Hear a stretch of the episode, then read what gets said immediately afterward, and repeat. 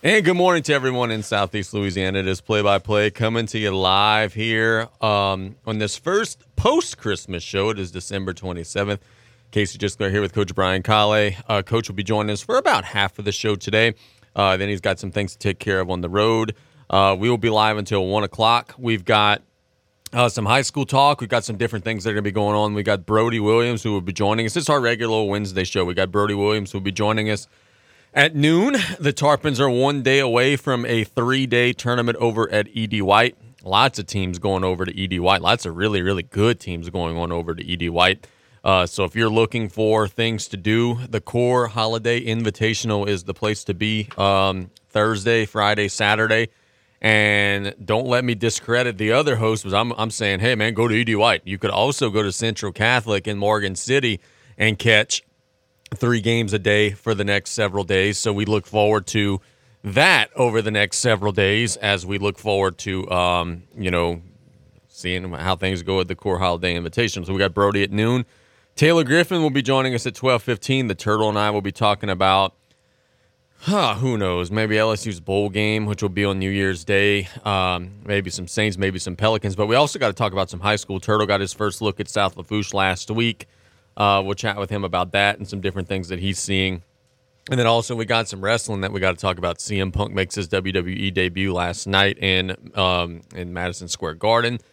And Dwayne The Rock Johnson over the holiday promised a Make a Wish kid that, quote, he'll be back sooner rather than later in the WWE, whatever that means. Very interesting comments from Dwayne The Rock Johnson, leading a lot of fans to speculate he might be making a comeback this WrestleMania season. But, Coach, um, we bring you in here. It is the Wednesday after Christmas on Monday. Did you have a good holiday? Uh, no, I just was talking to you off yeah. there. It wasn't necessarily the most traditional and conventional. Uh, but all in all, y'all both here. Everything's all right, man. How was the holiday, bro? Yeah, could have been a little better. We got through it though. It was all all good. Good. And, um, we're gonna uh, take care of some things in the near future, hopefully, and be even better. But we'll uh, save that for another day. Yeah, for but sure. Yeah, it was good. It was good. Did you um did you get any particular gift or anything that you liked more than the others, or? I'm wearing one of my no, gifts. I, I see that. Rocking my Clippers hat. Clippers. Got a win last night, unlike some other NBA teams who didn't. Well, yeah. they find ways, boy. I tell you what. Yeah, they find ways. We'll talk about the turtle with that, or talk about that with the turtle rather. Uh, they, yeah, the Pelicans are a little bit of a mess heading into the new year. Uh, did you get any gifts, man? Did you get anything that you were excited about? Yeah, we just bought a stuff our, our, our camper, really. Hey, ain't and, nothing uh, wrong with that. Yeah, that, we use that the most. So Look, dude, I, I tell you this. Um, I got, I get so much joy out of. Hey, I like giving gifts, right? I like giving gifts to you know the nephews and the godchildren and seeing and but but for me, I got a couple of video games and I like to I play video games with my nephews and my little cousins and everything, and to, to me, it's reassurance that I'm not as old as I think I am because I play with my little cousins on Madden and I still blow the brakes off of them. so it's always a reminder that hey, bro, like you're really old, but you're not as old as you think you are. So that's always fun. I had a good time doing that for for Christmas. Um, here's the thing about Southeast Louisiana, and we are going to get into some sports talk, of course. What is it about us here in Louisiana? Why do we cook so much food? Like we were at our Christmas Eve celebration. And we do Christmas Eve at my brother's with my dad's side of the family. And it's like 10, 11 o'clock. Everybody, and Christmas Eve, by the way, was a monsoon. So after the monsoon ends, everybody's starting to, you know, trickle on home. And obviously, it's cleanup time. We're not going to leave my brother with a big mess. So we stick around and we help clean up dude, we've had enough food left over to feed like another 70 more people. Like, what is it about us in Southeast Louisiana? Why is it that whenever we say, all right, 10 people are coming over, we cook for 500 people. Yeah. Why do we do that? It never fails. We always do that. We're always going to do that. What is it about us here in Southeast Louisiana? Why do we do that to ourselves, man? Yeah, I don't know, but yeah, you're right. After you clean up, you love. We can start over again. We got enough food, but what gets me is this year. I don't know why the sweets. Oh, oh my God! My aunt made a cheesecake. Oh my God! to die for. I mean, I just I I can't get away from. It. I I, I keep that. That's the thing. The autumn sweets. Yeah, yeah, for sure, man. Look, we had uh we had our our share as well. Look, I want to do this in the opening segment of the show. There's not really a whole lot of scores to to run down. I mean, teams were kind of getting into their holiday breaks and uh, didn't really play Monday. Obviously, Christmas Day, no one around the state played last night. So the question that I want to ask you, and we're going to go down and, and we're going to do this throughout the course of the week, district by district. Who do you think, or and we'll start in our local 5A district.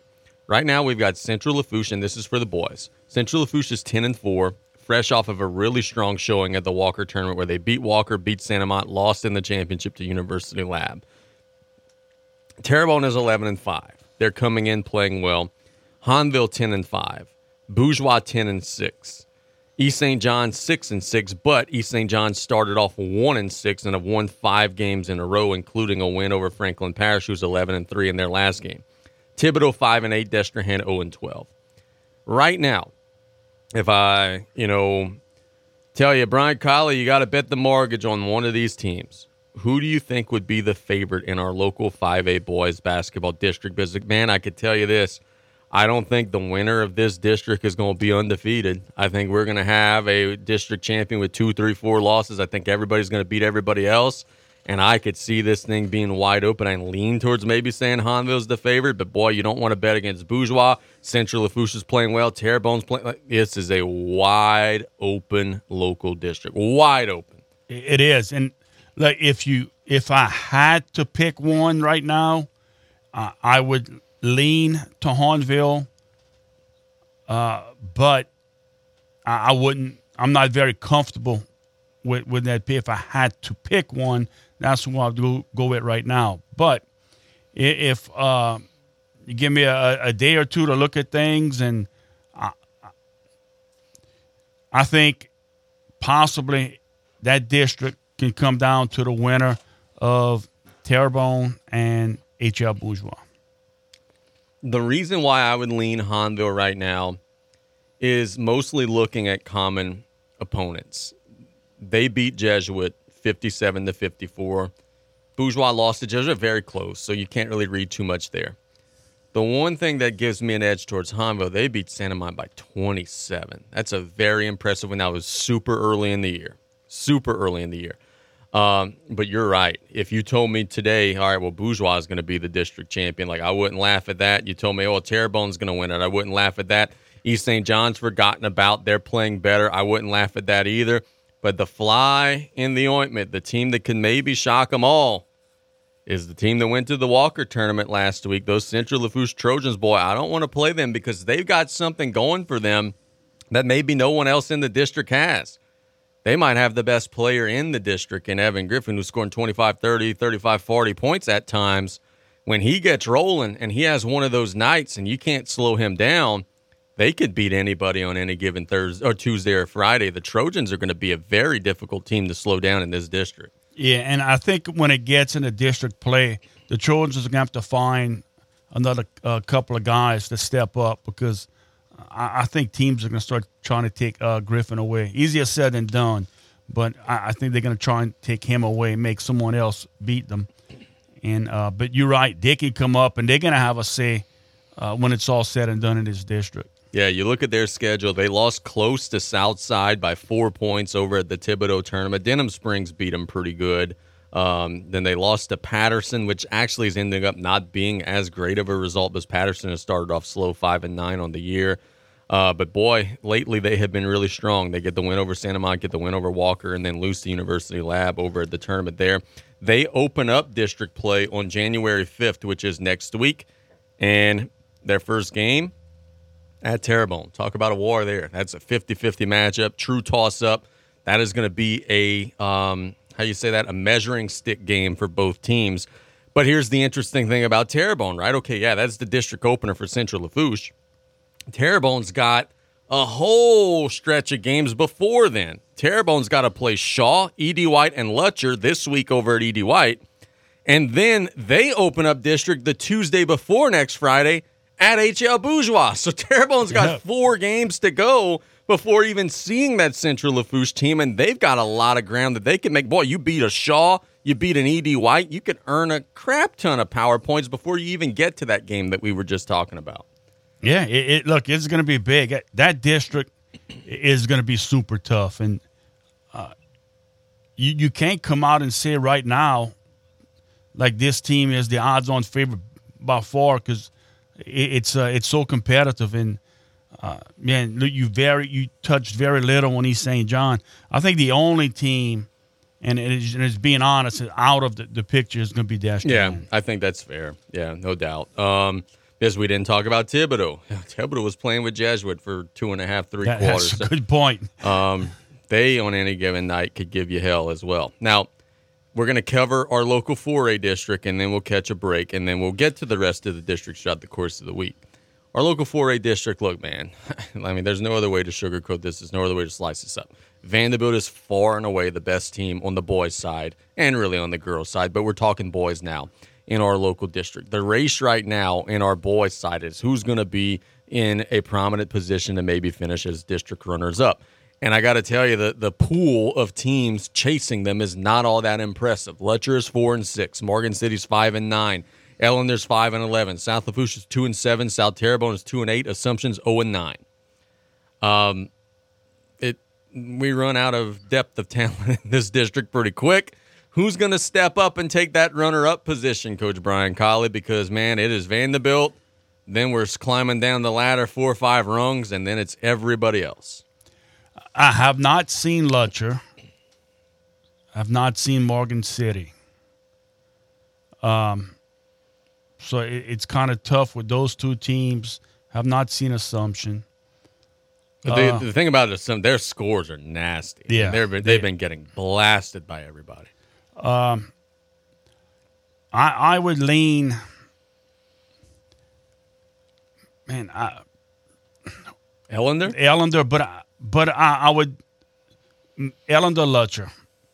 I have not seen Lutcher play. I know they got a few wins, uh, but I, I, would. Ellender's getting better and better. They still have a ways to go. If you ask uh, Coach Scott, he would agree. I mean, after the game, his comment, you know, they, they have a ways to go. But um, yeah, I, I would say one of those two teams. What you know, look, the the Tarpons open up district play.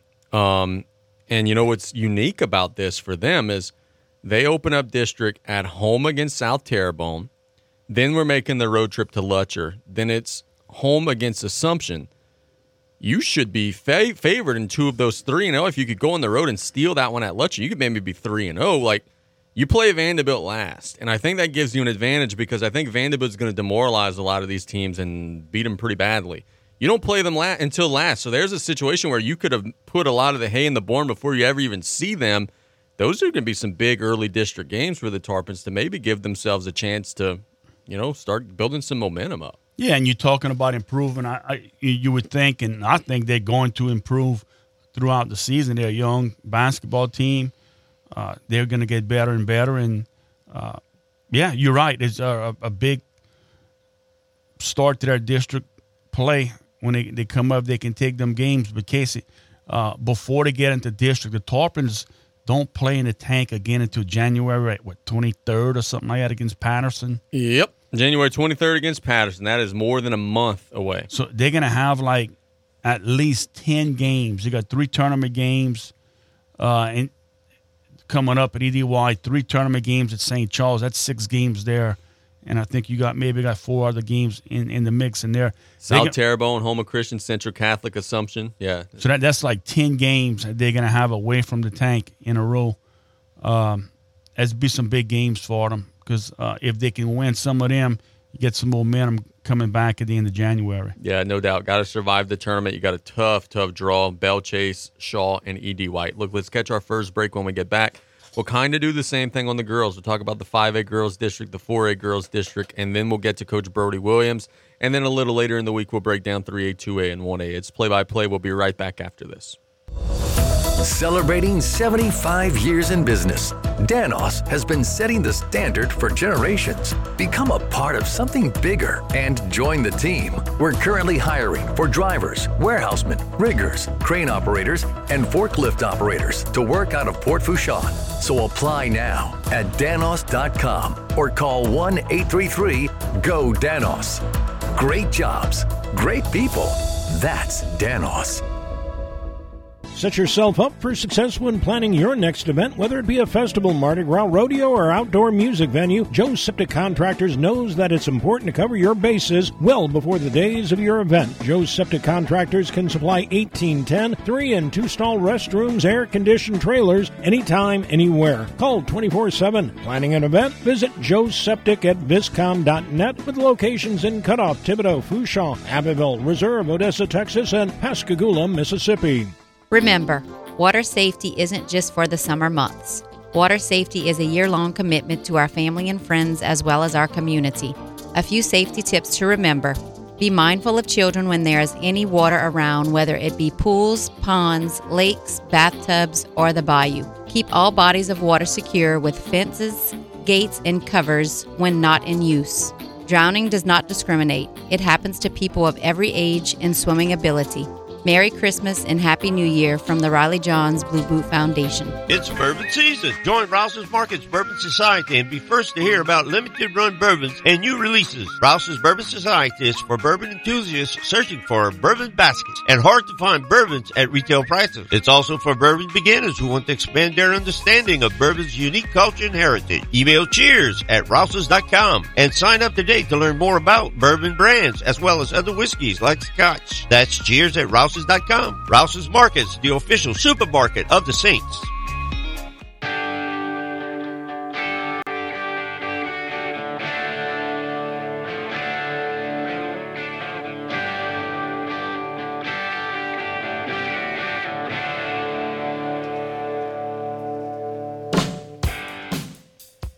Welcome back to Play by Play. We kind of broke down uh, a little preview of some district action um, in our 5A and 4A boys basketball districts. Now we do the same on the girls, where actually the girls have actually started district play, which is why we wanted to kind of knock this out of the park today.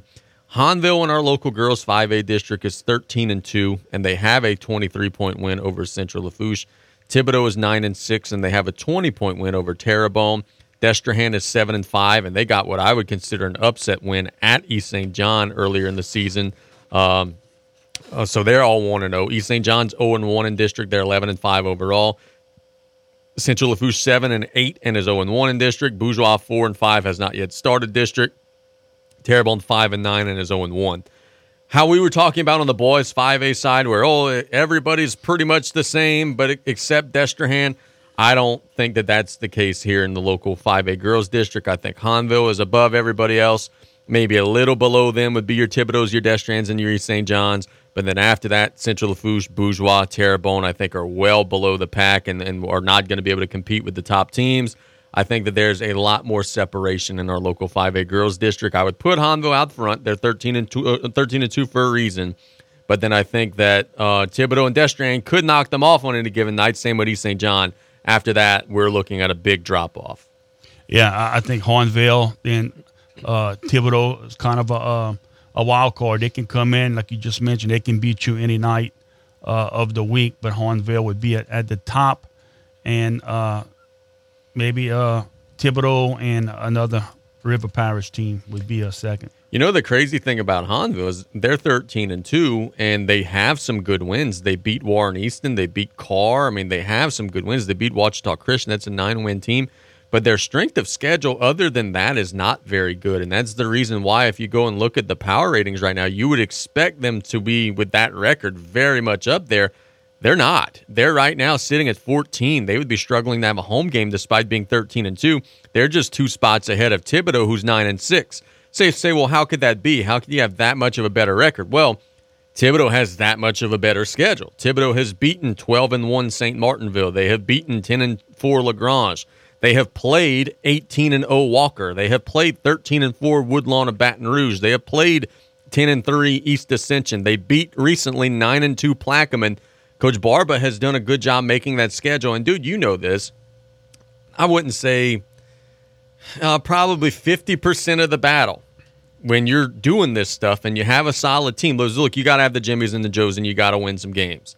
But 50% of the battle is how you construct your schedule. Thibodaux, frankly, has a better schedule than Hahnville does, and that's the reason why they could be nine and six. Hahnville could be thirteen and two, but yet they're right up against one another in terms of the power ratings. But Thibodaux has played some peeler competition, won some of those games, and it's powering them right now. Yeah, look, that's a big part. Uh, it's scheduling is is part of the system that you you in, and you have to schedule. And you have to have some luck also. Like you go off of last year's schedule and you look, okay, this team finished uh, with this record. Uh, if they can win that many games again this year, and we can compete and beat them, it's going to help us out. But then when you actually get into the season, the team that you thought they were, they're not because people transfer, they leave, and if they leave uh, that can hurt that team. Or some other teams, well, they get transfers in and they're a lot better. So uh, you're gonna have some luck in, in, involved in there uh, in in your schedule. But yeah, you're right. It's a it's a big part uh, uh, of it, uh, how you schedule. And bottom line is you still got to win. Destrehan is the team to look out for, in my opinion. The team that is kind of flying under the radar. They started off 4 0. One of those four wins was a win against South Lafourche. Then they lost five in a row. So they were 4 and 5, losing to Karr, Vanderbilt, Denham Springs, Walker, and Ponchatoula. That's all big dogs. But then lately, they have been better. And they got a road win to start district at East St. John 55 to 45. Tonight, they play a huge game. Yeah, it is tonight. A huge game. They're hosting Thibodaux in a district matchup Tomorrow on the show, we're going to learn a lot more about both of these teams. They're both 1 0 coming in, Thibodaux 9 and 6, Destrehan 7 and 5. That is a big old district game out at Destrehan, out in the Norco area. Big game tonight for Coach Barba and her team. Big game for Destrehan. That's the biggest game of the night in the area tonight. Yeah, I agree. And um, but and again, it's tough, man. Starting district this early in the season, it's uh, that's tough. But the girls are always a week or so ahead of the boys. Our local 4A girls district, same as the boys. Um, Vanderbilt is a clear head and shoulders above everyone else because we got some teams that are traditionally some of the better teams that are kind of down a little bit this year. Um, Ellender's not as strong. But you know what's crazy is that as I'm looking at it on GeauxPreps, the team actually with the best record in the district right now are the Lutcher Bulldogs. They're seven and four. Now, I don't think that they're going to be able to challenge Vanderbilt, but Vanderbilt has played a very really tough schedule, and they're seven and five. Uh, Assumption six and seven, South Lafourche seven and nine, Ellender five and eleven, South Terrebonne two and nine, Morgan City two and ten. This is Vanderbilt at the top of the mountain. Everybody else chasing. I think that Lutcher, South Lafourche, and Assumption are in good positions to chase the runner-up, and I think those teams also can make the postseason as well. It'll be interesting the matchups. Okay, South Lafourche is playing at Lutcher. South Lafourche is playing, let's see, uh, at Ellender. So some of this stuff might come down to who's playing who where. They're hosting Assumption. And I think that this is going to be very fun to follow because remember, only one round. If you could upset this team, you don't have to see them again. But I think it's going to be really kind of a race for second place in our local girls 4A district. Yeah, look, in the Lady Tarpons, if they can get hot from the outside and make some three point shots, they can come up and beat you any night also.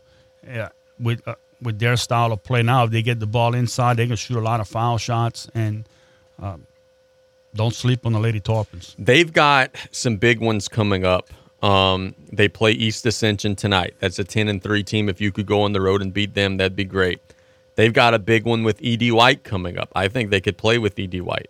And the Karr, Terrebonne, Dominican, Mount Carmel is going to end up being, coach, these non district games that are going to end up deciding whether or not the Lady Tarpons get in or not. Right now, they're sitting, I believe, at number 30 in Division One non select. You got to get to, to 28. Yeah, they're 30th right now. It's going to be how they handle those non-district games outside of district play that's going to determine whether or not Coach Jenkins and her team ends up making it to postseason. Yeah, and I think their sched- their district schedule won't hurt them as bad as, I think would hurt the boys on, on their side. I think the girls' uh, district schedule for the, with the Lady Tarpons, their teams are winning a little bit more games, so that could help them. And Vanderbilt right now sitting at number two in Division Two Select. Saw them play Ed White a couple nights ago. They looked dominant. Um, they're rooting for some of their district teams to pick up some wins here down the stretch. South has seven, Assumption six, Lutcher seven. That's okay, but they're rooting for Morgan City and South Terrebonne and Ellender to kind of bring up the rear a little bit because you don't want to be in a situation. Look, their last three games of the year, Morgan City two wins, South Terrebonne two wins, Ellender five wins. You don't want to be in a situation last week of the year where you need some points and can't get any, and maybe lose a couple of spots of seating because of it. So they are going to be rooting very heavily for some of those other teams in the district to kind of raise the floor a little bit before postseason begins. I didn't realize Morgan City and South Terrebonne only two wins apiece. That's tough. I thought there were more than that. Yeah, that's tough. Well, I think South Terrebonne has three. I think they didn't report a win against Terrebonne last week yet, which the fact that that game was played last week and is not reported is uh, another story for another day. Yeah, they, they, they, I apologize. They have three wins. They beat Terrebonne. That game's not reported for whatever reason, uh, but they do have three wins. But even still, uh, they're going to be rooting for a lot of those teams to get some wins to try to boost up their positioning. So we looked at our 5A and 4A boys and girls districts. Let's first catch a break, or second catch a break now. We're going to have Brody Williams on. The Tarpons are going to the E.D. White Core Holiday Invitational, E.D. White and Central Catholic Core Holiday Invitational. They've got dates with Belle Chasse, Shaw, and the host, E.D. White, one of the hosts. And uh, we will be looking forward to seeing how Coach Williams and his team have made some strides over the holidays. It's play by play. We'll be right back after this. Calvin Braxton Ford is your brand new car dealer in Lockport, Louisiana. They cannot wait for you to stop in and take a look at their big town inventory and small town prices. Schedule your test drive today and let one of their trained sales staff help you every step of the way. Their skilled management team ensures that you'll have a phenomenal experience, whether it be sales, service, parts, or financing. Ford, the number one brand in America. Stop by today at Calvin Braxton Ford, 5878 Highway 1 in Lockport. Season's greetings from AJ LeBlanc and the staff at LeBlanc Insurance Agent. You keep us glowing and bright all year round, and we look forward caring for your needs in the coming year. Happy holidays and have a great new year. God bless all of you, AJ LeBlanc. Hello, friends and family. Taylor Griffin here, back again to talk about Dufresne Building Materials. Did you know that we have a new updated online order system called Dufresne Easy Buy? Come see us at DufresneLumber.com to check it out and get you started with a free quote. We now have eight convenient locations to serve you, which include Cutoff, Thibodaux, Luling, Belle Chasse, Arabi, Slidell, Gulfport, and Grand Isle. And no matter how big we grow as a company, we promise to keep that local family business feel and welcome you with a smile. So come give the local guys a try and experience the Dufresne difference. 3T Oil Change is an efficient, quick lube service that offers oil changes for gas and diesel engines, brake tags, tire sales and services, engine and cabin air filters, bulb replacement, and wiper blades with the convenience of a drive through. No appointment necessary. 3T Oil Change on Main Street in Cutoff. Call 798 7401. Proud supporter of South Lafourche Sports. 3T Oil Change says, Go Tarpons!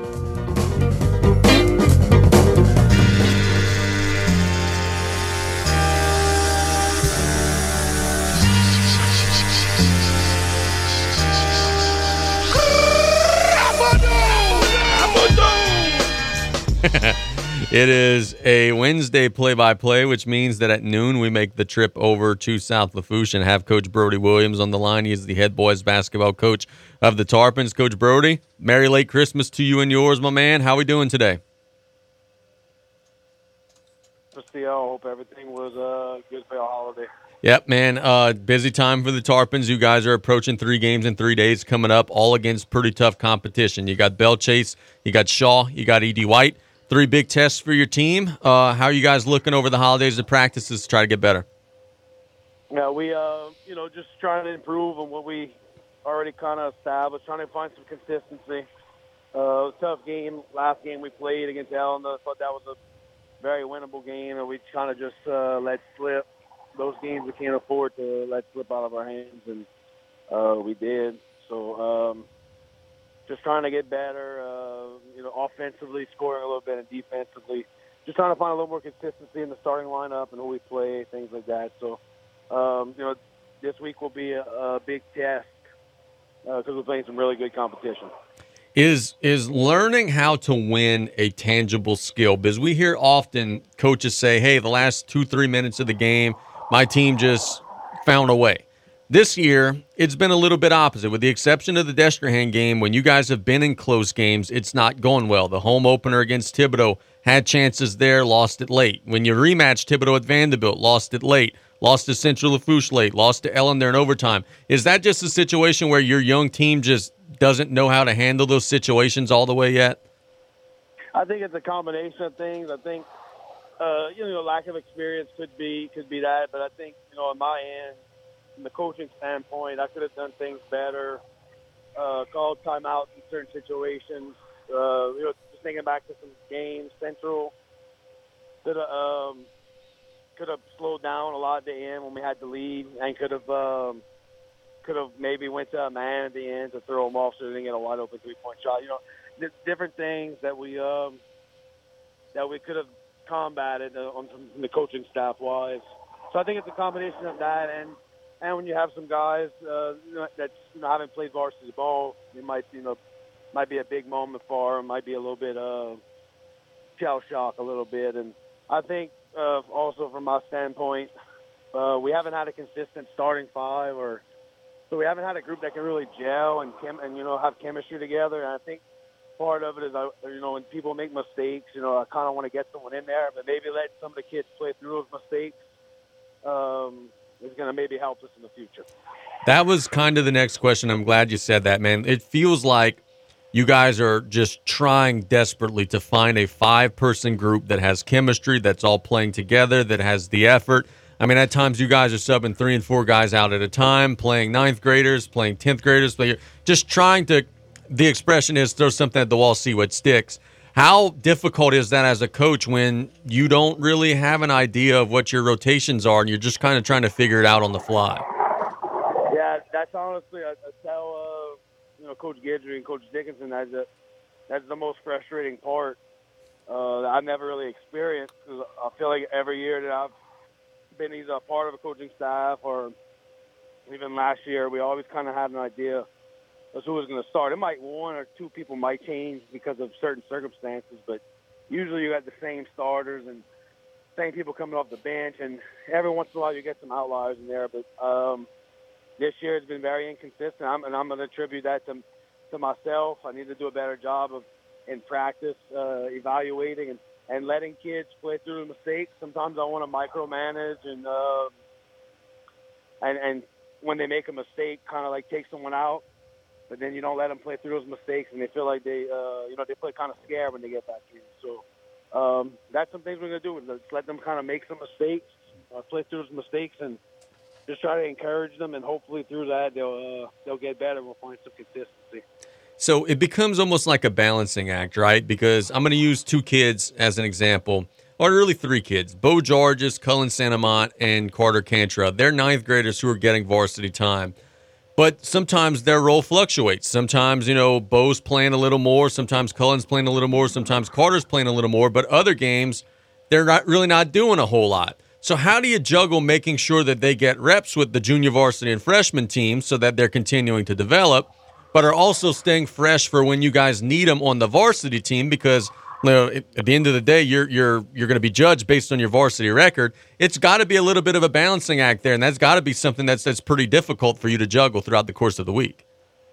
Yeah, that that was one of the like, in my opinion, just from um, evaluating some of the things we've done. I think you know Cullen and uh, and and uh, Cantrell. I think they're they're more they're better used off the bench. I think they bring a spark when they come off the bench. Uh, so you know when the, the games they did start, um, they didn't play junior varsity. But I think no matter what, they got to play JV and junior varsity, and possibly maybe looking at maybe even playing some freshman games um, to just to get a lot of reps, a lot of game reps. Some with their age, some not their age. Um, but uh, same thing with Bo George. He wasn't playing JV at the beginning, and uh, now he is because I, I kind of we kind of talked to him and we saw you know he was lacking some confidence in his game and we just want to build him up. We know he has a bright future. Uh, he's just young, you know, and it, he, he, I know it might be. Uh, the thing is, he had a lot of success in football, and uh, you know, he, he's not. He's not that he's not having success now. He's just it's a little bit more of an uh, uh, adjustment, uh, middle school basketball to high school basketball, and uh, I think he's struggling a little bit with that. But getting those JV minutes, I'm starting to see that confidence coming back, and just making sure they're getting reps and uh, they you know get some good minutes off the bench. And I think they bring more of a spark off the bench for us uh, for varsity. You know, every coach that we talk to these days is saying, "Man, I got three, four, five kids that are out sick." Last week we had some teams postpone some games because they didn't have enough players to play. I know you guys had Terrence Petrie who had a little bit of a flu bug. Have you been able to mostly isolate that just to him, or is it kind of passing around the locker room a little bit? Yeah, I mean, I'm a knock on wood as a city is, but nobody's, everybody's been in practice. Nobody's been sick. Um, Good.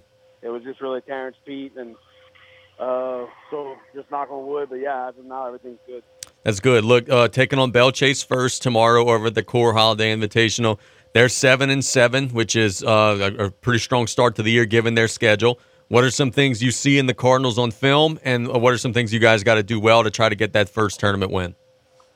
Uh, they're big, they're very long, they're guards, uh, and they're and they got a big guy inside. It's you know he can dunk very easily. He's very physical. Um, not not a super great shooter, but he's just you know bangs inside, rebounds the ball well. Uh, you know they're aggressive. They can score well. They got some uh, some some some good shooters from the outside and some guys that can really attack the rim. So you know they and they're well coached. They run good offense. They play pretty good defense. You know, mostly man to man. And um, you know, it's just going to be if we can match up with it. And I think I told the kids this too. Um, if you look at all the games that we've lost, a lot of times we're losing the uh, rebounding battle. And you know, that's one thing I'm kind of disappointed in this year is we were not rebounding as well as I would like on both ends of the floor, uh, and, and that's going to be a um, a struggle that, that we could struggle with that against Belle Chasse if we, you know, if we don't go out and execute and box out like we're supposed to because they're big and they attack the boards, and if we get out rebounded, it's going to be a long night. So uh, that's been a point of emphasis uh, practice rebounding. Look, dude, these are the dog days of the season right now. You guys are having to practice. There's no school for two weeks people have you know family over for the holidays. The kids are wanting to go play their playstation 5 that they got for christmas. And look when you're 7 and 2 it's easy to keep everybody pulling in the same direction. When you're 2 and 7 it's a little bit different. What's the mood and the vibe been like? Have the boys been energetic and excited about these holiday practices or has it kind of been a little bit sluggish? No i, I, I thought yesterday's practice was uh our, it was our first practice back from christmas and i thought they um I thought they responded well, and I think they they kind of know if we keep working, you know, the, the winning's gonna take care of itself, and you can only take one game at a time, and that's kind of what we tell them. Like, don't don't get discouraged, and like just do just control what you can control, and on to the next one. You know, you you're gonna win some, you're gonna lose some, but just the main goal is to just get better individually and as a team, um, and and just play and and through that, you know, wins are going to eventually come, but we just kind of just stick to it and and stick together and not uh, you know not tear each other apart and stuff like that. So that's kind of been the message: just work, keep working, outwork the opponent, and uh, good things are going to happen. Do you adjust your rotations any during a tournament? I know we had Andrew Kiowa on, and he said, "Hey, man, look, I'm going to play some more kids uh, early in the tournament to try to rest my legs for that third day." Is it a situation where you guys open it up uh, uh, a little bit and play a little more to try to preserve some energy, or is it, hey, we're going full steam ahead, trying to win one day at a time? Yeah, we're gonna try to win one day at a time. Uh, I don't know if we have the luxury to, you know, play 12, 15 guys. Um, you know, or start 12, 15 different guys or whatever. So we're gonna try to take one day at a time and and try to win that game. And then we'll just, if we win, lose, we'll on to the next one and focus on the next opponent each uh, day by day. There you go. Sounds like a winner. Thanks so much for the time, brother. Good luck this week. We'll uh, look forward to watching the Tarpons play. All right. Thank you, Casey. Appreciate it. Yep. There's Coach Brody Williams. Um, look, man, they're two and seven. Uh, you give them the Thibodaux game um, at Vanderbilt. That's three and six. You give them the Central Lafourche game at home. That's four and five. You give them the Ellender game, that's five and four. If they could do a little better in these close situations, this season could look a whole lot different. But that's the byproduct of youth, and that's the byproduct of inexperience. And they're not able to win those just yet. Just got to keep progressing, and eventually, I think you'll be able to break that rock. Uh, but the most important thing for them is to keep everybody pulling in the same direction through what has been a rough start to the year. Yeah, just keep working, and they're going to get better as the season goes on, and uh, see where you stand at the end of the season. But uh, just from listening to your little interview there, uh, just a little message of Coach Brody: keep confidence in yourself, man. You, you uh, you're there for a reason. Uh, you know, don't second guess yourself all the time. You're doing a good job. These guys are going to. Uh, it, it, it's going to break for you. They're young and when they, they play hard and it, it, it's going to happen. It, it's just going to, like you mentioned, it's going to take some patience and sticking sticking together. And if they do that, they, they'll be they'll be fine at the end of the season. They they're going to improve. I want to get you guys the times for the games there, and I know we got to cut you loose here in just a second, but I want to make sure that we shout out when exactly the Tarpons are playing over at the Core Holiday Invitation. I know I saw that share just a second ago. Let me see if I can pull that up real quick. The Tarpons are playing over at the ED White Core Holiday Invitational. They are playing tomorrow at 4:30 over at ED White. Friday at six o'clock against Shaw over at ED White, and then Saturday at four o'clock against ED White uh, at ED White. So they're not going to play any of their games at Central Catholic. Tomorrow's game schedule. I'll just read you the full schedule. At ED White, 4:30 Belle Chasse and South Lafourche. The, again, these games are in Thibodaux. Six o'clock, Lutcher and Brusly. Brusly's undefeated on the year. They're incredible. Lutcher will have a chance to take them down. 7:30 HL Bourgeois against ED White. Those are the three games in Thibodaux. In Morgan City, we might have the game of the day over at Central Catholic at 4:30. Shaw's taking on Terrebonne. That'll be a great game. Six o'clock, Assumption taking on Berwick, and 7:30 Morgan City taking on Central Catholic of Morgan City. So got some good ones. Six big games. The core holiday invitational, always a great time best of luck to all the teams who will be competing. Yeah, that sounds like a, a, great tournament and good for the Tarpons. They don't have to go, and I say all the way to Patterson, but uh, it's a lot closer to ED White, so that's good. You can play your three games there. Yep, no doubt. Let's catch a break when we get back. We got Taylor Griffin who will be lined up. We got so much to talk with the Turtle about. And uh, we bid our guy, Coach Kyle, do be, be careful on the roads, my man. Uh, you've been listening to Play by Play. We'll be right back after this. While inventory is growing, prices are dropping at Golden Motors. Come to Golden Motors and check out the new 2023 Chevrolet Silverado with all new technology and improved great fuel economy. Whether you're looking to tow your boat or camper, or if it's just you for your daily commute, the comfort and towing capability is there for you. Check out the new 2023 Chevy Silverado at Golden Motors, 15101 Highway 3235 and Cutoff, the back road, 325 1000. Chevy, find new roads. Price is priority. Energize your business with Bayou Black Electric Supply in Houma. When you're elbow deep in a job, the last thing you need is to lose time and money fetching electrical supplies. Bayou Black Electric will deliver your items to the job site. There's daily scheduled service throughout South Louisiana, Lafourche, Terrebonne, Morgan City, New Iberia, and Lafayette, plus the river parishes too. If you need parts, call Bayou Black Electric Supply. 985 223 8807, Highway 311 in Houma. Remember, water safety isn't just for the summer months. Water safety is a year long commitment to our family and friends as well as our community. A few safety tips to remember be mindful of children when there is any water around, whether it be pools, ponds, lakes, bathtubs, or the bayou. Keep all bodies of water secure with fences, gates, and covers when not in use. Drowning does not discriminate, it happens to people of every age and swimming ability. Merry Christmas and Happy New Year from the Riley Johns Blue Boot Foundation. Your business deserves the highest quality internet connection and phone service. Rev Business offers you the best at a great price. Delivered on an all fiber network and backed by our local support teams who have been going that extra mile for 85 years. Rev Business wants to show you the power of hosted phone service and Metro E, direct connections between your locations. For a limited time, get three months free. Some restrictions may apply. Visit us at letsrev.biz. Rev Business.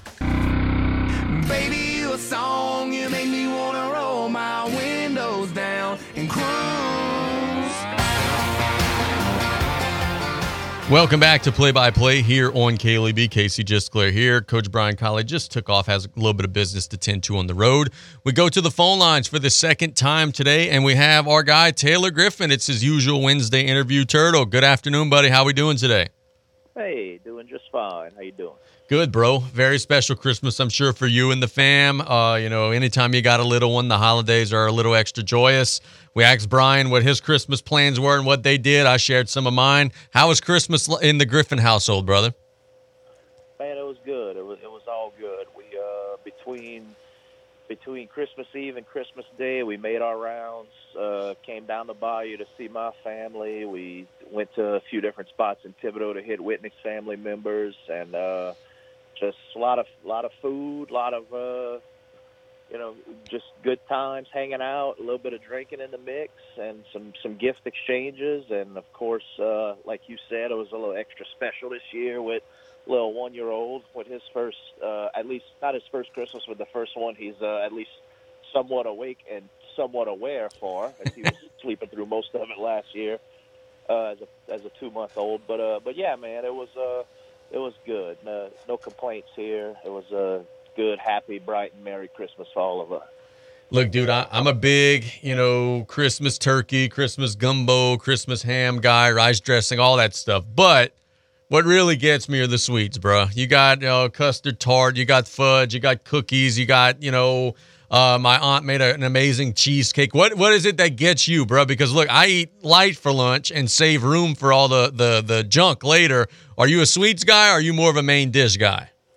Oh, I'm definitely definitely a sweets guy. I mean, look, I love I love the the gumbo and ham and all that just as much as everyone else. But uh, the sweets, I uh, definitely hurt myself on those. I was uh, digging into cheesecake and bouillie and uh, pecan pie. I mean, you, you name it, it was there. And then everyone, everyone who doesn't want to make a dessert decides to to chip in by bringing, you know, like some sort of dark chocolate, sea salt, caramel, some kind of fancy candy in a in a foil wrapper. I mean, even just anything I could get my hands on on the sweet table. It was uh, I put a hurting on it for sure. Yeah, you and me both, my man. Look, you got your first opportunity to see the Tarpons last week on the boys' side. They lose 49 to 43 against Ellender. We had Brody Williams on in the last segment of the show, and one of the things we were talking to him about is, man, look, you're two and seven, but you could just as easily be five and four. You lost a two point game to Thibodaux, lost a three point game to Central Lafourche, which you led in the final minute, lost in overtime to Ellender. You flip those three results around, you're five and four right now, not two and seven, and the whole conversation is different. But unfortunately, you're not able to flip those results around, and it's a young team. And Brody was kind of saying, hey, man, like we just got to figure out how to pull through in those tight environments. And he said, hey, part of that is on the kids, part of that is on me. I got to do a better job. But, bro, you've had some of those teams where just can't quite break through. That's got to be frustrating as heck, man. They're trying, they're working hard, but just can't quite break through when the game is on the line late.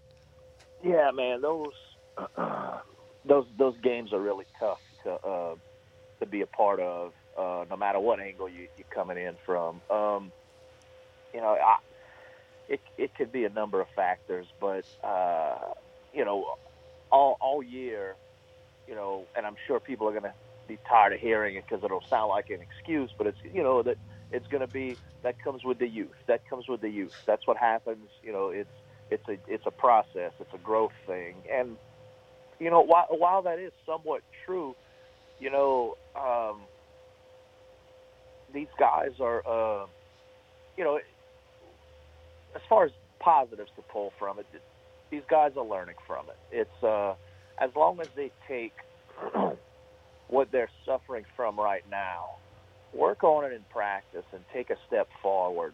You know, just make sure every day at the end of practice you feel like you took a step forward that day, and that's you know that's all you could ask of the guy. The the all this this youth that we speak of, you know, you got you got key freshmen and sophomores, you know, playing a lot of minutes here.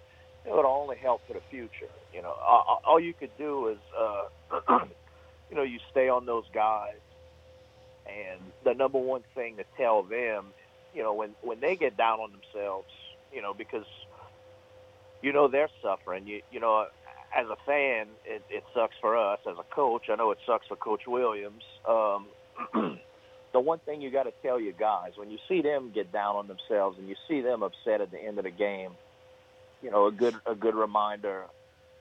Um, like, hey man, I didn't pull you. You know, I still got you in the mix. I'm, I'm still I'm still hard on you in practice. It's uh, I, I haven't lost my confidence in you. That should tell you something. That should tell you guys something, and that that would be just the perfect little emotional boost to really get the guys feeling like, you know, their uh, that growth is happening. That coach still believes in me you know, we got to get this done. We got to figure this out. We got to we got to grow from it. We got to learn from it. And as the season goes on, you're going to see you're going to see some of those games start to swing in your direction. It's uh, you know, whether it be missed free throws, whether it be turnovers, whether it be not handling the pressure. I mean, it's a little bit of all that that I saw the other night. But it's still it's still early in the season, and there's there's time for these guys to grow. I think they'll be fine. They'll they'll figure it out. One of the things that is most interesting, and, and, Coach Brody Williams talked about this in the last segment, is that it becomes almost like a, a chess game, right? Where okay, you got you know Carter Cantrell, Cullen Santamont, um, you know Bo Georges. You got a lot of these ninth graders who are playing varsity minutes for a varsity team that's kind of struggling. And, and Brody was saying, "Hey man, like I don't want their only experience this season to be." You know, struggling through a varsity season when you're a 14 year old facing 18 and 19 year olds. So he said, hey, we we also want those kids to play JV and maybe even freshmen in some instances because we want them to understand and know what it feels like to deliver an ass whooping too. We don't want it to only be you getting your butt kicked. We want you to develop that confidence playing against the kids your age but then on the flip side to that, you want them to have their legs for the varsity game and you want them to be fresh because you're judged by your varsity record. Like it's a big old chess match and a big old puzzle. But I do like what he's saying there is, hey, man, we don't want it to all be you're the ninth grader facing 12th graders. We want you to face the kids your age too. Yeah, yeah. I mean, I, I get that. I totally agree with that. Uh, you know, the crazy funny, unique thing is, uh, you know, they were facing kids their age against Ellendale, yeah. also a very young team with multiple freshmen. Uh, I, I want to say they had two or three freshmen starting, but uh, but no, that that uh, that little joke aside, um, you know, he's he's got a good point. You know, you you do want your guys to also be able to build confidence throughout the season, and I know you said, you know, save you want to save their legs, you want to do this, you want to do that these guys will be fine. You know, don't worry about their legs. I if you if you had a guy who you needed to start varsity for you and play major minutes over half of the game, then yeah, maybe you don't play him in the JV game right before. But you know, the other night I think we saw nine or ten different guys contribute to varsity. You know, we saw we saw some freshmen, we saw some sophomores, we saw guys who who should have you know, probably had a little bit of JV contribution that night too, but they were they were withheld. You know, I, I would I wouldn't worry so much about their legs, man. They they're in the best shape of their life. You know, um, right right now th- this is the time, man. Just it's only going to help them. It's it's extra conditioning. Um, I would uh. I wouldn't be hesitant at all. You know, I, I've I've played back to back games before. You know, I, I've I, all of my teammates, everyone I grew up with. You know, now, someone who was starting in the varsity game expected to play the majority of the minutes. They were they were held from JV, but if you got guys just in and out of the rotation here and there, might get a quarter or two at the most. You know, just go ahead and let them let them play back to back. Let them. It'll help them build the confidence for that same night when you're going to use them later, instead of them just coming in cold as a 14 year old facing an 18 year old, and the, the first the first drop of sweat that night is him hustling up and down the floor to try to keep up or break a press of an 18 year old varsity squad. Like, and just mix it up. I, I wouldn't I wouldn't hesitate at all, man. I, I wouldn't be worried about their legs unless unless you plan on using them the entire game. And if you got a guy who happens to play the whole JV game and things happen and you need him in the end and JV goes into overtime and then all of a sudden he gets in the flow of the varsity game and and he's on fire and he's rolling and he's playing his seventh quarter that night and and you don't want to pull him, man, he'll tell you if his legs are hurt. Let the guy roll. You know that's what rest and recovery the day after for. So I I, I would just uh I, I would I would let him roll, man. Just go for it. Look, last Wednesday when we had you on, I think it was Wednesday, it might have been Thursday, when we were talking about the New Orleans Saints, I said here, look, this is the typical Dennis Allen situation where they're going to build up some hope beating the Panthers and the Giants in the dome. They're going to go on the road and get blown out. Well, the score was 30 to 22, but let's be honest, they got blown out. They were losing 30 to 7 in the fourth quarter, got some garbage scores late to make it somewhat interesting. And now you got the reports from Adam Schefter, in addition to Ian Rapoport, who are saying that Dennis Allen, for as much, you know, venom as the fans are spewing, for as much as they want this guy out, he's not even on the hot seat, bro. And look, you know people that have season tickets. I know people that have season tickets. And in general, we all know people who are Saints fans there's a lot of apathy right now, bro. If they bring Dennis Allen back and don't make drastic roster changes or drastic personnel changes, which I don't think they could do because they don't have a whole lot of cap flexibility, next year we're going to see a lot of one of two things either A, an empty dome, or B, a dome that's going to be filled with visiting fans because season ticket holders are going to sell their stuff on StubHub. you are you are correct, man. You are correct. The the one thing the one thing that's crazy about Saint season tickets, and uh, you know, this isn't coming from someone with experience. I don't have them, but I know a bunch of people that have them, and I know at one time, it, maybe it could still be the case. There was like a waiting list to be on this. Correct me if I'm wrong. Oh yeah, I, I'm sure you've heard about this. Like it was, you'd put your name in the hat and hope for something to pop up, hope for some family to just have enough you know, you don't wish any tragedy. You don't wish people die or have, you know, financial issues, but you hope for whatever. You know, man, I, I just hope a set of two somewhere in the dome pop up. And this has been going on since the, the very beginning of the Drew Brees years. Um, that the only thing I could think that would be their saving grace is people who held out for so long, not on purpose. They were really they were held out by the organization for so long because there was just simply no room in the dome. The only thing that's going to keep them coming back is they don't want to lose that spot if a major change does happen in the next couple years. You know, what if they actually get rid of Dennis Allen? You know, Derek Carr gets traded or gets cut or something happens, he's gone now all of a sudden we bring Jayden Daniels in or whoever, some highly touted QB from the draft, or maybe even next year's draft, and all of a sudden the Saints are on fire again. Well, you just dumped your tickets that you were on a five-year waiting list for, and you just secured them during the horrible Andy Dalton year last year, and now it's like, well, man, what do I do now? This could be another. If I dump them now and they figure it out, and then two years from now, you know, it's a waiting list again, and I got to wait another three to get back in the dome. You know, that that to me, that's probably the only saving grace. But I'll tell you, from my personal opinion, if it was me, if it was me spending Taylor Griffin's hard-earned money, investing in Saint season tickets, I'm pulling the plug, man. If I'm going there strictly for pleasure, like it's it's not it's not worth it. When when the Saints figure it out, I'll figure it out. Two three years from now, we'll figure it out together. But if it's me, my decision, I'm just going for pleasure right now as a fan. I'm pulling the plug.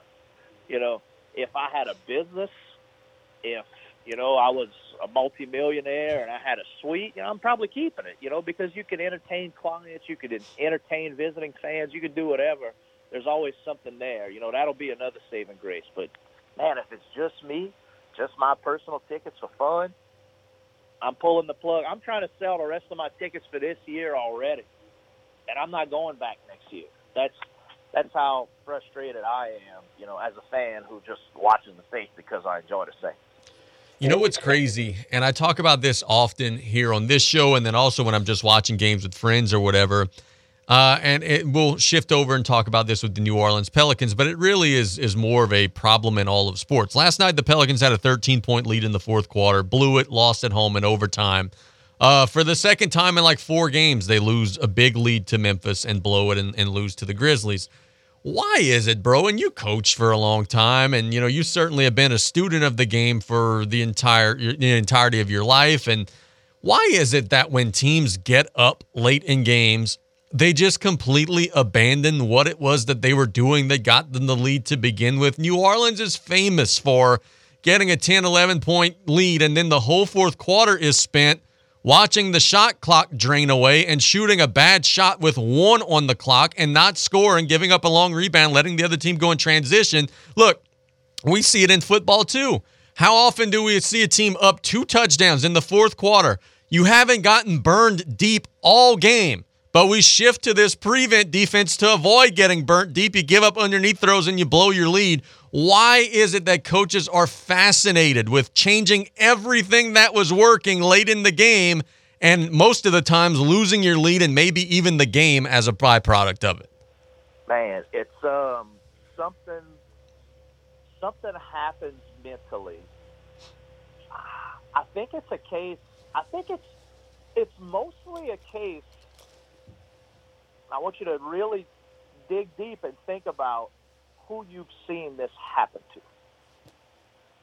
Um, it's mostly, I think, I, I could be wrong, but just what's jogging my memory now, my theory on the whole situation is I feel like it's mostly a case of coaches who've never been there before, who, you know, they they're not sure how to handle the big lead, the comfortable lead at that point in the game. You know, the true underdog coaches who are used to playing from behind, who are used to trying to do more with less, who are used to firing the team up and winning the majority of the game on emotions alone before we even talk about execution and talent because you're used to always coaching the less talented bunch. You're used to always coaching the underdogs, the come from behind guys. That when you find yourself in that dominant situation, what's worked all game, you, you it, it's kind of a panic thing. and it's not to call anyone out or insult them because look, I'm guilty of it. I've been there. I think it's a oh man, what do we do to hold on to this? Look, everyone, everyone, calm down. Everyone, calm down. Everyone, just, just, just hold on. Just be safe. Be smart. And you know, you don't want players to to backtalk you. Obviously, you want them to respect you, but maybe sometimes that's the situation where the players, hey, coach, we good, we good, we got this. We're gonna keep doing what we're doing. It got us here. We're gonna finish strong and I, I think I think it's just too much of a case of playing to not lose instead of playing to win, and that that's that's what happens. It bites you in the butt, and it uh it ends up costing you some some games. Sometimes it's uh you know some coaches, as awesome as they are as people, as awesome as they are as motivators, as awesome as they are as teaching life lessons and getting you to overcome obstacles and doing all the cool, intangible stuff, all the behind the scenes stuff mentally that people don't think about that comes with coaching, that comes with mentorship. Sometimes these guys just don't know how to win from the beginning because they were always dealt that tough hand. They weren't they weren't born with the silver spoon. They weren't just graced with an awesome team from the beginning they're just so used to fight, fight, fight, fight just to keep up, just to come from behind and hope to win at the end that they they don't they don't know how to handle a dominant game from beginning to end. And that in itself is a very difficult adjustment for people to make, not just in coaching, but in all facets of life. I I firmly believe that that's that's what the case is. Yeah, no, that's very well said. I never looked at it from that perspective, but it does make a whole lot of sense, bro. I don't know how plugged in you have been in the last couple of days, uh, but I did spend some time on Twitter over the holiday, had a little bit of downtime, and I saw a report that got a lot of wrestling fans uh, very, very excited. Dwayne The Rock Johnson was doing a make a wish, visiting with a young uh, boy, young girl, I don't remember the gender of the kid, but who was sick and after the Make a Wish meeting, um, the kid posted some pictures or something with The Rock, to which the and, and, they were posing the question like, you know, hey, Dwayne, hope to see you in the ring soon, kind of thing. To which he commented, or maybe sent a text message, whatever, but it has since leaked out. Yeah, we'll be back sooner than what most people realize, LOL, or something like that, um, which has the firestorm being fired by wrestling fans who now think that The Rock will be coming back either at the Rumble or Mania. There's rumors he might go to Elimination Chamber in Australia to try to boost up that one. It feels like if The Rock's telling the truth here, and I don't know that he would lie to a Make a Wish kid, he's kind of tipped his hand that wrestling might be in the cards here, as he said, sooner rather than later. Man, uh, you, you could you could be on to something here, and what a what a horrible thing it would be if you were lying. um, yeah, that that right there. You know what I could see. Last week, you asked me who who's going to eliminate CM Punk, and I I said it was LA Knight to keep his relevance. Um, now I'm not so sure. Now, do you do you bring in the Rock to maybe do something a little sneaky? Maybe you bring in the Rock to, you know, make his presence known, and he ends up eliminating CM Punk some kind of way, whether on purpose or not, and that reignites the fuel. That reignites CM Punk mad about the Rock, you know, beating him the last time the Rock had a run here back in I believe it might have been 2014. I think it was. Mm-hmm. Maybe it's maybe it's an unfinished business thing. Maybe that's a monumental WrestleMania match that no one was even expecting. Maybe the Rock's over the Roman Reigns thing. Who knows? Who knows? But if he says something like that sooner rather than later, and look, that's me throwing in a big wild card. That's a one percent chance thing. The other thing I could see, man, these guys love these foreign tours. They love going to places they've either never performed before or they hadn't performed in 20 years. Um, Shawn Michaels had always said he was retired forever for good, never again, but he went check out Saudi Arabia just because, and he came out in a god awful match where you know three out of four guys got hurt, and Triple H versus Undertaker and Kane. You know, everyone wants to just forget that that happened, but it happened. Maybe The Rock comes back for the Elimination Chamber. Maybe finally, finally, The Rock has come back to Australia or maybe finally for the first time. I'm not sure what's what his what his deal is there, but um, maybe maybe that's the one. Maybe that's the ticket. You know, maybe The Rock makes his presence known at Elimination Chamber and sets up some feud, and he ends up actually getting in the ring for a real match at WrestleMania. I could very well see it happening, man. Uh, especially after what went on these last couple days, and and and I hope we're right. But but look, if not. Um, this this is the last run. This is the last chance. It's the the age is catching up. the The business is on fire right now, as much as it ever was, with all these guys involved. Like he's got to be, he's got to know, he's got to be smart enough to capitalize and and join right now instead of milking it for another year. I think I think this is the last opportunity, and I think he actually comes through. Dude, last night at Madison Square Garden, WWE had a sold out house show, um, and CM Punk made his return to the ring, beating Dominic Mysterio. We could talk about CM Punk till the cows come home. We're super happy that he's back. Got a great response, great reaction, all that good stuff. But my question, I'm going to approach it from a different angle. How valuable has Dominic Mysterio been, bro? He is a guy who could A, take an ass whooping if he needs to, but B, work well enough and, you know, is good enough as a heel to cheat his way to a win and it's still believable. And C, he's just a workhorse, dude. He's on Raw, he's on NXT, he's on SmackDown. Like he works every single night. Like he is one of the unsung MVPs in the entire company right now because A, he's got that relevancy with the group behind him. B, the fans hate him, so they love watching him lose. And see he's young as heck and can actually go and is willing to do the dirty work. Like he's one of the MVPs of the whole company, man. And uh, I never thought of it that way, but that that's an excellent point. And you, you're right. He's he is literally everywhere. He's wherever they need him to be. He, I'm sure backstage, you know, when the cameras are turned off, I'm sure everybody freaking loves the guy. Just with everything he brings to the business, everything he contributes. He's a good worker. He's a safe worker. He he's believable no matter what you ask him to do. He he gets crowd reactions.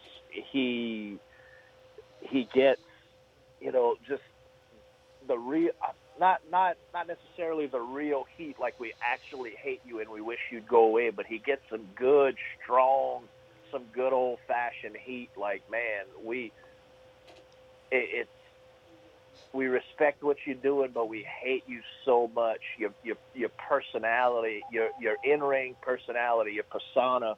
Like the dude is doing his job a hundred percent perfect. And you're right, man. He probably is the, the MVP right now. I don't know if they do, if they give Slammy awards out anymore or not, but he he is excellent at everything he does. You know, uh, definite tip of the cap uh, to uh, Dominic Mysterio for everything he brings to the business. Last question before we let you go. By the time we chat next, it'll be the new year. Um, man, is LSU going to win their January 1st bowl game? They're taking on Wisconsin. No Jayden Daniels. The Tigers are still heavily favored. Will LSU get their 10th victory, brother? I think they will. I think they will. Uh, and I think it will be, to anyone worried, you know, this isn't me bowing down to Nussmeier and saying he's a god and he's just as good, if not better, than Jayden Daniels. I'm not saying that by any means. As much as some people who I can't understand for the life of me, some people would probably like me to say. Um, that's not it. But I think Nussmeier is ready. I think he's better than people give him credit for. Uh, he's got an absolute cannon. I think he'll surprise some people on his seat. I think he'll just be fine and I see zero issue with with him just going out and dominating start to finish and just having having an awesome game, man. I, I think uh, I think he'll be fine. I think the Tigers will be fine. I think they get their tenth win with with no issues, no bumps in the road, dominant from beginning to end. You know, I, agree, and I said I'd leave you with that, but I, I thought of something as you were speaking there. Kim Mulkey said after a recent LSU game and I think this is cool as heck. And I think it just goes to show, you know, hey, if you invest in something, it's going to pay off. Kim Mulkey said that she wants to, in the future, play a women's basketball game in Tiger Stadium. And she wants to play Southern specifically. And she wants to give all the proceeds to the game to Southern to help, you know, sustain their program. And she said that she's seen some internal, you know, surveys and different things be done that if they had a game in Tiger Stadium, that they would do pretty damn close to selling it out. Could you imagine, dude, five, six years ago when the LSU women's basketball program was at the floor? Coach Caldwell or Coach Fargas, whatever you want to call it, was not doing well. The program, the gym was empty. To now flash forward to the present, and they're looking at maybe getting 100,000 people to a football stadium women's basketball game. My God, what a turnaround, bro. How cool would that be if they played in Death Valley, sold out the place, and packed 100,000 in for a women's basketball game? That that would be that would be incredible. That would be so amazing to see. And uh, you know, we saw uh, Iowa have success with that. We saw Wisconsin. Uh, was it Wisconsin volleyball? volleyball, yeah. Volleyball, yeah. Uh, one one of them uh, had great success with that. Man, why not? Uh, Kim Mulkey is just the absolute peak of women's college basketball right now with all her accomplishments. Um, she's who you want to play for. She and, and look, she she's good for the camera. She's good for the business. She's good for the women's game that continues to grow. If Kim Mulkey says jump, everyone asks how high. You know, this is this would be great. And you know, also what an awesome gesture for them to help out Southern right there their next door neighbor in Baton Rouge, you know, help help with their athletic program, keep them alive, and that that would be that would be amazing, man. That'd be great for the women's game, good for the sport overall, good for the city of Baton Rouge, good good for everybody all around, and uh, plus, you know, you're gonna have a million people watching on TV too. It's it it'll be it'll be great for everyone. Uh, I really hope they do come through and make that happen. No doubt, brother. Look, man, we thank you so much for the time. Again, a, a merry late Christmas, but also a very uh, happy early New Year to you and yours, brother. We look forward to chatting next week. Yep, man. Thank you. I appreciate it. Same to you, and same to everyone listening. Merry Christmas, Happy New Year. Go Tarps, and God bless America. Yes, sir. That is Taylor Griffin doing an excellent job as always. We look forward to having him every Wednesday here on the show. Let's catch a break. It'll be our final break when we get back. Uh, I got to talk about the Pelicans, man. Was what I saw last night. It was um, it was gross. It was disgusting, and uh, I got to offer some thoughts on that. It's play by play. One more segment to go here on KLEB. Season's greetings from AJ LeBlanc and the staff at LeBlanc Insurance Agent. You keep us glowing and bright all year round, and we look forward caring for your needs in the coming year. Happy holidays and have a great new year. God bless all of you, AJ LeBlanc. No Wake Outfitters is the best fly shop and paddle sports dealer in Metairie, but we offer so much more. We can prepare you for hunting season with Lamco game feeders and functional, comfortable camo wear from Duck Camp. And we outfit kayaks to get you in those shallow duck ponds and keep you camouflaged. Let our knowledgeable staff help you have your best season. Also offering Duck Camp and Orvis outdoor apparel for men and women. Check out the exclusive brands like Rugged Road, Turtle Box, NuCanoe, Old Town, and more. No Wake Outfitters, 1926 Airline Drive in Metairie. Hi, I'm Chad Boudreau, owner president of Joe Septic Contractors. One of the real joys of the holiday season is the opportunity to say thank you and to wish everyone a happy holiday and new year filled with wealth, happiness, and prosperity from the staff of Joe Septic and the entire Boudreau family. Merry Christmas. Enjoy the presents under the tree, the people who put them there, and the extra spark of gratitude the season brings. Happy holidays from Riley Johns Blue Boot Foundation. Happy holidays from Southland Dodge Chrysler Jeep Ram Fiat and Houma. Join us for the wrap up the year sales event. Tis the season to get a great deal on a Ram or new commercial truck, van, car, or SUV. Southland Dodge has the perfect vehicle for your business or personal use. It is the December to remember, so get a great deal on your dream car, SUV, or truck today at Southland Dodge Chrysler Jeep Ram Fiat, 6161 West Park Avenue in Houma. It's beginning to look a lot like savings. No more mold. No more damage. No more outdated old bathroom. No more slipping and hurting. No more stress. Make your ordinary bathroom extraordinary for only $99 per month. New shower, new door, new tub, new wall, new anti slip technology. Be stress free. Call 800 770 5322. BCI Bath and Shower is made in America for the highest quality. Ask about our military and senior discounts. Your dream bathroom in as little as one day. First 50 callers save $1,500 on a never clear glass treated door. Call now for free premium color upgrades. 800 770 5322. Call BCI Bath and Shower, the leader in bathroom remodeling. Be smart, safe, and stay a step ahead of inflation with our interest free financing options. Call 800 770 5322. Love your bathroom with free upgrades. Call 800 770 5322. That's 800 770 5322.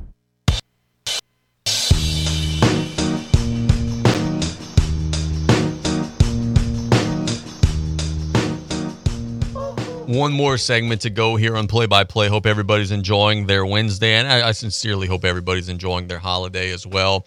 Let's thank our sponsors, the Blue Boot Foundation, Golden Motors, where price is priority, located on Highway 3235 in Cut Off, and Dufresne Building Materials. Come experience the Dufresne difference with eight locations in Cut Off, Thibodaux, Belle Chasse, Luling, Slidell, Arabi, Gulfport, and Grand Isle. We thank them all so much for the support of the show, and uh, we look forward to having a really good 2024 here on Play by Play, and we certainly hope that everybody continues to listen. And we thank everybody so much for their continued support.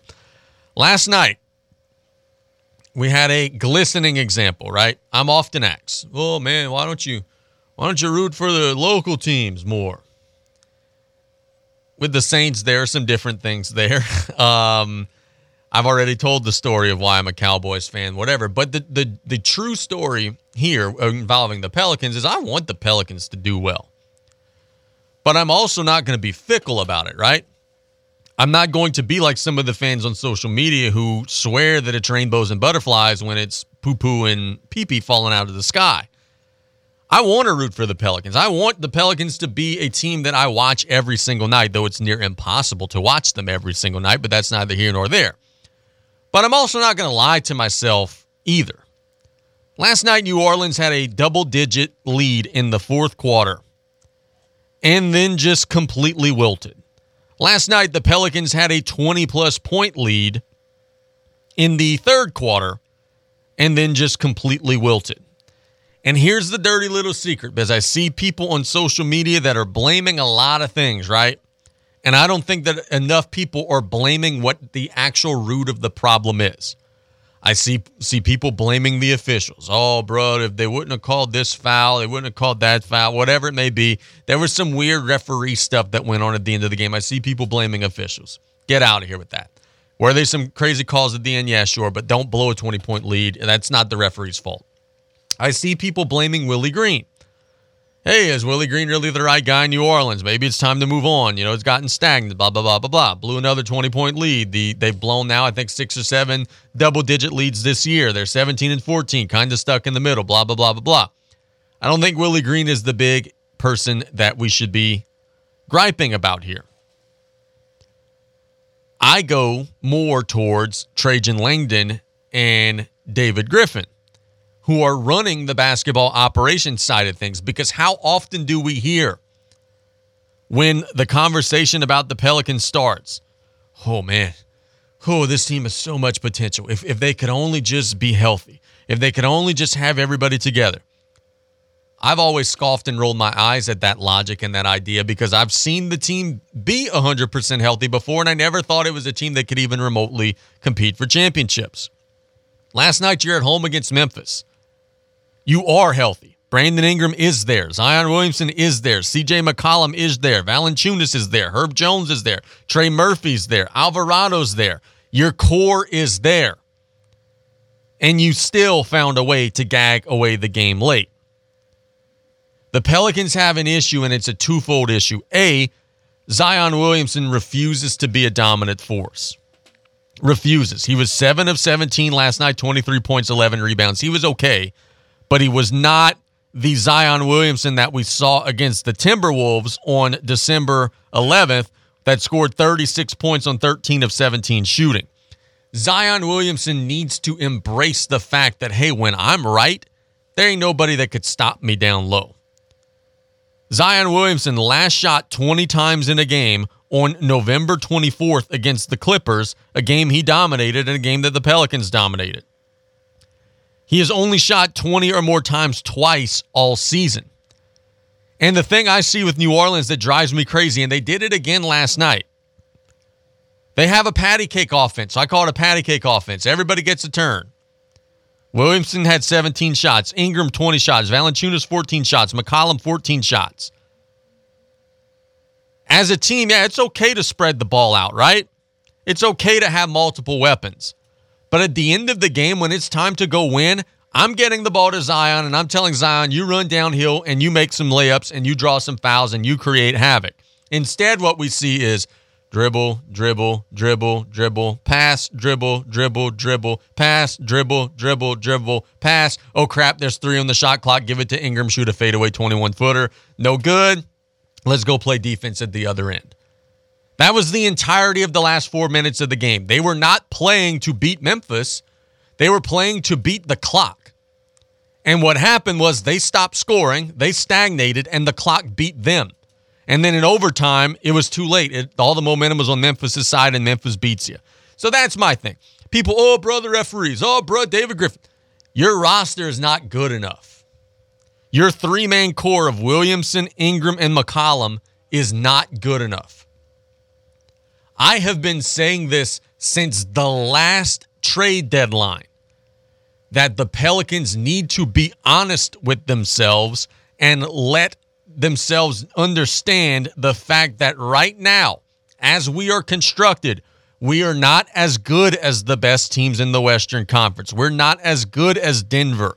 We're not as good as even Oklahoma City or the Clippers or Dallas or whoever. We're not as good as those teams are. So we should be willing to make a risky move in an attempt to try to climb the ladder further. What does that look like? Does that mean trading Jonas Valanciunas? I would be open to it if you could get a good offer. Does that mean trading CJ McCollum? Pelican fans get in a tizzy when I even suggest that.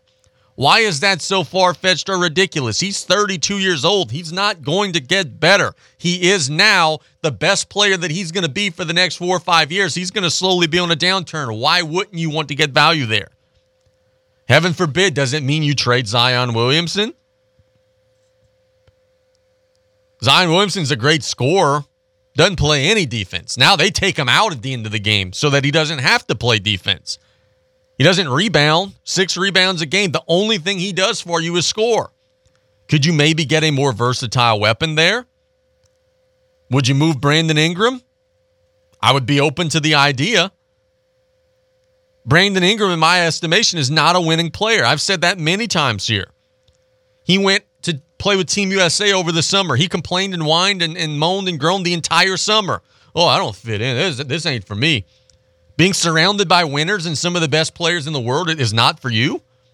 Well, maybe, Mr. Ingram, that's why you've never been on a team that's won big before. Maybe that's why, despite the fact that you averaged 18.3 points per game your final season with the Lakers, the Lakers got much better the second they shipped your ass out the door and brought Anthony Davis in. The Lakers gave up a lot in the Anthony Davis trade. Josh Hart, Ingram, Lonzo Ball, Pitt, like they gave up a lot in that trade. But those guys got to New Orleans and didn't move the needle at all. Why? Because they're not needle moving players. So if you're, you're New Orleans, you got to be willing to shuffle the deck up a little bit. Because right now, what you're doing ain't good enough. You're 17 and 14. You can't play the, oh man, wait till we get healthy card because you've been healthy and you've lost three of your last four games, all of them at home. You blew a lead last Tuesday to Memphis. You blew a lead last night to Memphis. You lost to Houston, all at home. Oh, but wait, we're going to get healthy and no, spare me that. That's crap. You're not good enough. You're not good enough. And until this team embraces the idea that they're not good enough and gets comfortable making uncomfortable decisions, then nothing's going to change. You're going to have a team that's going to annually be on the bottom half of the playoff rung in the play in tournament, maybe sneaking in as the sixth seed, and is going to lose in the first round over and over and over and over. You could replace the coach. You've done that. You got rid of Stan Van Gundy. You brought in, you know, the guy that you have now, Willie Green. You've tried all the different versions of the coach. You tried the players coach in Monty Williams, didn't work. You tried the hard ass coach in Stan Van Gundy, didn't work. Now you got Green, who's kind of a mixture of both. It's not working. At some point, you got to look at the roster you built, be honest with yourself, and say the roster that we built is not good enough to win at the highest level. It's not. This team can't beat the Nuggets in a seven game series. This team can't beat the Clippers in a seven game series. This team can't beat the Wolves in a seven game series because they're not good enough. And until they're willing to make uncomfortable locker room decisions in the name of getting their team better, they're going to be exactly what they are right now which is a team that wins three in a row, loses three in a row, wins two, loses three, wins five, loses four, and just kind of hovers around in their pool and pond of mediocrity that they have been in for now the last several years. That's all for me today. Hope everybody has enjoyed themselves. Hope everybody's enjoyed the show. I'm going to watch Tulane. Best of luck to Tulane. They're just kicking off on ESPN right now. Yes, the Wave are playing a day game against Virginia Tech. Best of luck to the Wave. Hope everybody's enjoyed their day. We'll be back tomorrow. We've, you've been listening to Play by Play. Love you guys. Have a joyous rest of the day. Can't wait for tomorrow. Adios.